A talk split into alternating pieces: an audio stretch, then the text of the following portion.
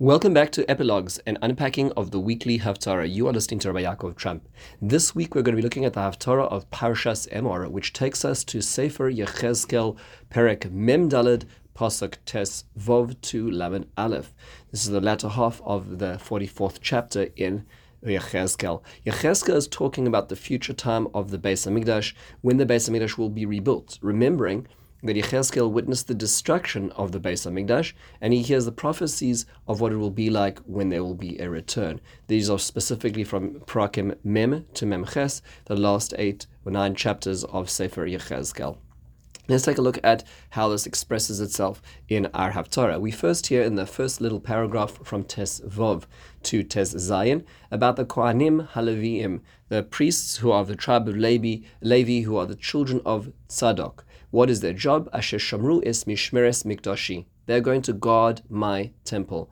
When Bnei Israel, Bisois Bnei Israel Me'alai, when the, the nation of Israel may go in the wrong direction, they will be the ones who call out to them to come back to serve HaKadosh Baruch Hu, to bring sacrifices, and they will be the ones who come to the Beis Hamikdash to bring the bread to the table of Hashem, so to speak, to be sacrificing the sacrifices in the Beis Hamikdash and to guard the, the, the stewardship of the Beis Hamikdash. A few basic questions in this first paragraph, and that is, is aren't all Kohanim Levium? The priests, the Kohanim, are a subset of the tribe of Levi. So why is it necessary for the Torah to describe them as Kohanim who are Levium?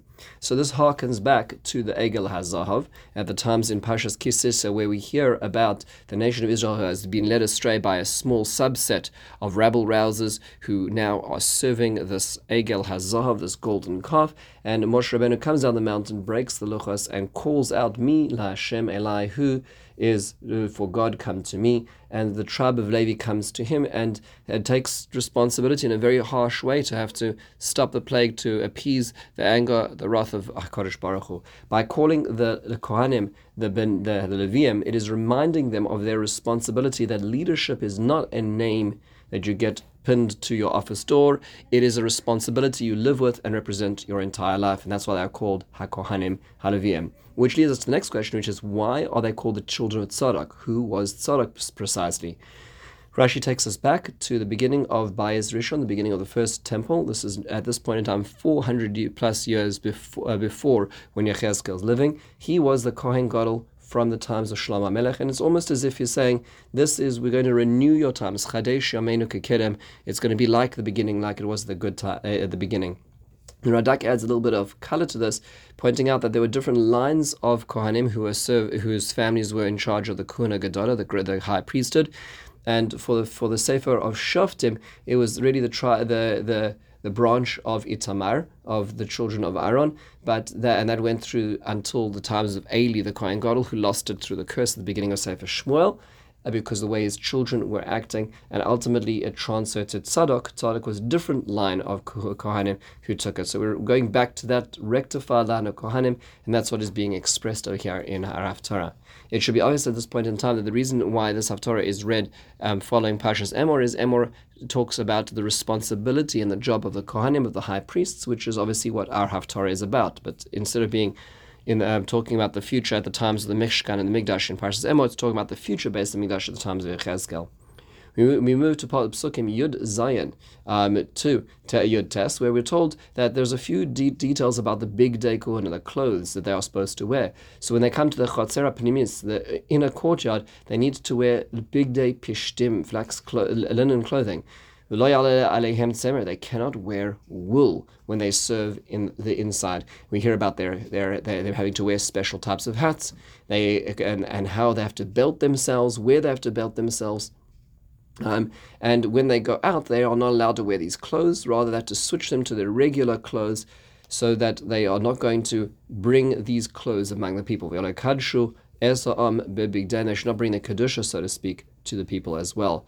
What is wrong with wool? Why is wool disqualified? So there's two ways of looking at the Metzudas David points out that this is actually referring to the Kohanim Gedolim. The Kohanim Gedolim have a limit that they cannot wear wool, but regular Kohanim can actually. The Radak says, and this is a very important machloikas which appears all the way through these chapters in Yechezkel, because you see Yechezkel talks about things which aren't exactly as they are now, which means he's saying descriptions and laws about the Kohanim and about the Beis Hamikdash in other chapters around here which don't seem to be what the Torah says. How do we account for that difference? So one of them is that perhaps we need a more careful reading, like the Metzudas is pointing out, that it's only referring to the Kohanim Gedolim, not a regular Kohen.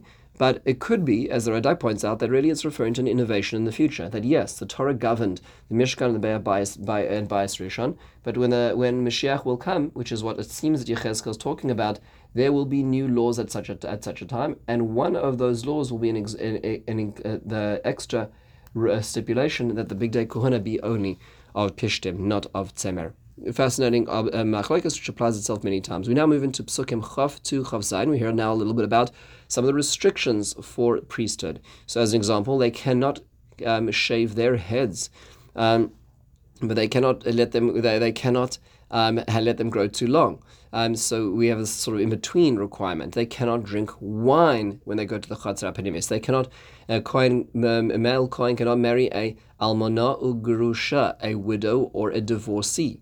Ki mizera beis Yisrael ashati almana mi And they, they, they could marry a widow from another kohen. Now, what is their job? This is a very important pasuk. Ves ami yoru ben kodesh lachol uben tamei latahar Their job is to teach the nation of Israel between holy and uh, and and mundane. Val riv They're going to be the judges for justice when there's an issue. They cannot come in proximity to a dead body except if it's their close relatives. And then they will have to count the seven days of purity and then return as well um, and uh, and bringing a korban chatas there afterwards. So fascinating. A lot of the restrictions over here. Some of these are unique, meaning the haircuts. So what does that mean precisely? So the Metzudas points out that it refers only to the Kohanim Gedolim. It's a very limited law about the Kohen Gadol, not the regular Kohanim. Again, because we don't see that restriction in the Torah itself. The Radak again says, no, this is a new law that's going to be re- referring to the fact that there is a limit of a new 30-day limit on no haircuts. Um, so it it it, uh, it cannot be too more beyond 30 days, but it cannot be a shave as well. Another thing which seems to be unique over here is that the Torah tells us in Parshas Emor that a kohen, a regular kohen, can marry a um, a almana, a, a, a widow, but he cannot marry a divorcee. But here, Yechezkel seems to be saying that there's going to be both divorcees and widows um, are are out of bounds for a kohen. So what does this refer to? So it could be it says that not referring to the kohen gadol, like the Torah says is referring to the kohen gadol, or it could be referring to the kohenim's new laws in the future as well. Again, the same debate that we just saw before.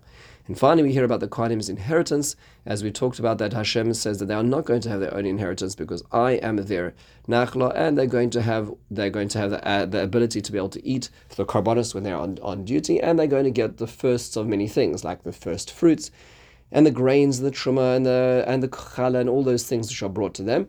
Uh, because they're going to bring blessing to your houses for doing this, and therefore kol nevela v'treifa mina oif mina lo yochlu akwanim. they cannot also have any nevela, any carcass, or anything which died in a way which is not through the process of shchita as well.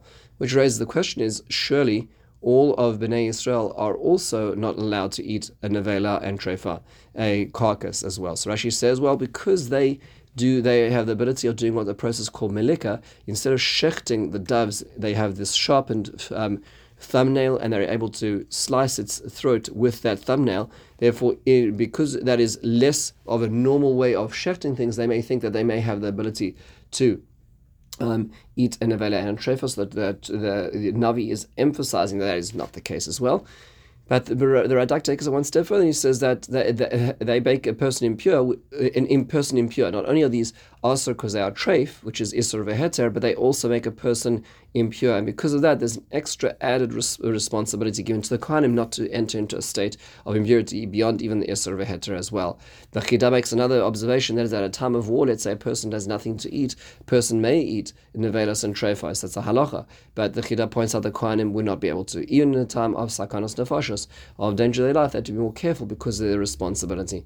You'll notice over here that if you compare this to the beginning, um, of Pashas Shoftim, where it describes the, the Kohanim being a person who is a, a, a, arbiter as a judge for issues of importance of judgment, when it comes to um, when it comes to, to, to Haftarah, it sounds like they take on a new role, not just responding to the requests and the qualms and the questions of the people, but rather to go out and to teach as well. And this therefore talks about that talks to the responsibility as, as the Kohen, not just as a person who is a shliach of Hashem, as a responsibility as a messenger of Hashem, but it's also a responsibility to the people as well. It's a shliach to the, to, of, of the people to Hashem, teaching the people from Hashem and also expressing the needs of the people to Hakadosh Baruch Hu as well. This concludes the Haftarah of Pashas Emor. In the meantime, have a wonderful and meaningful day.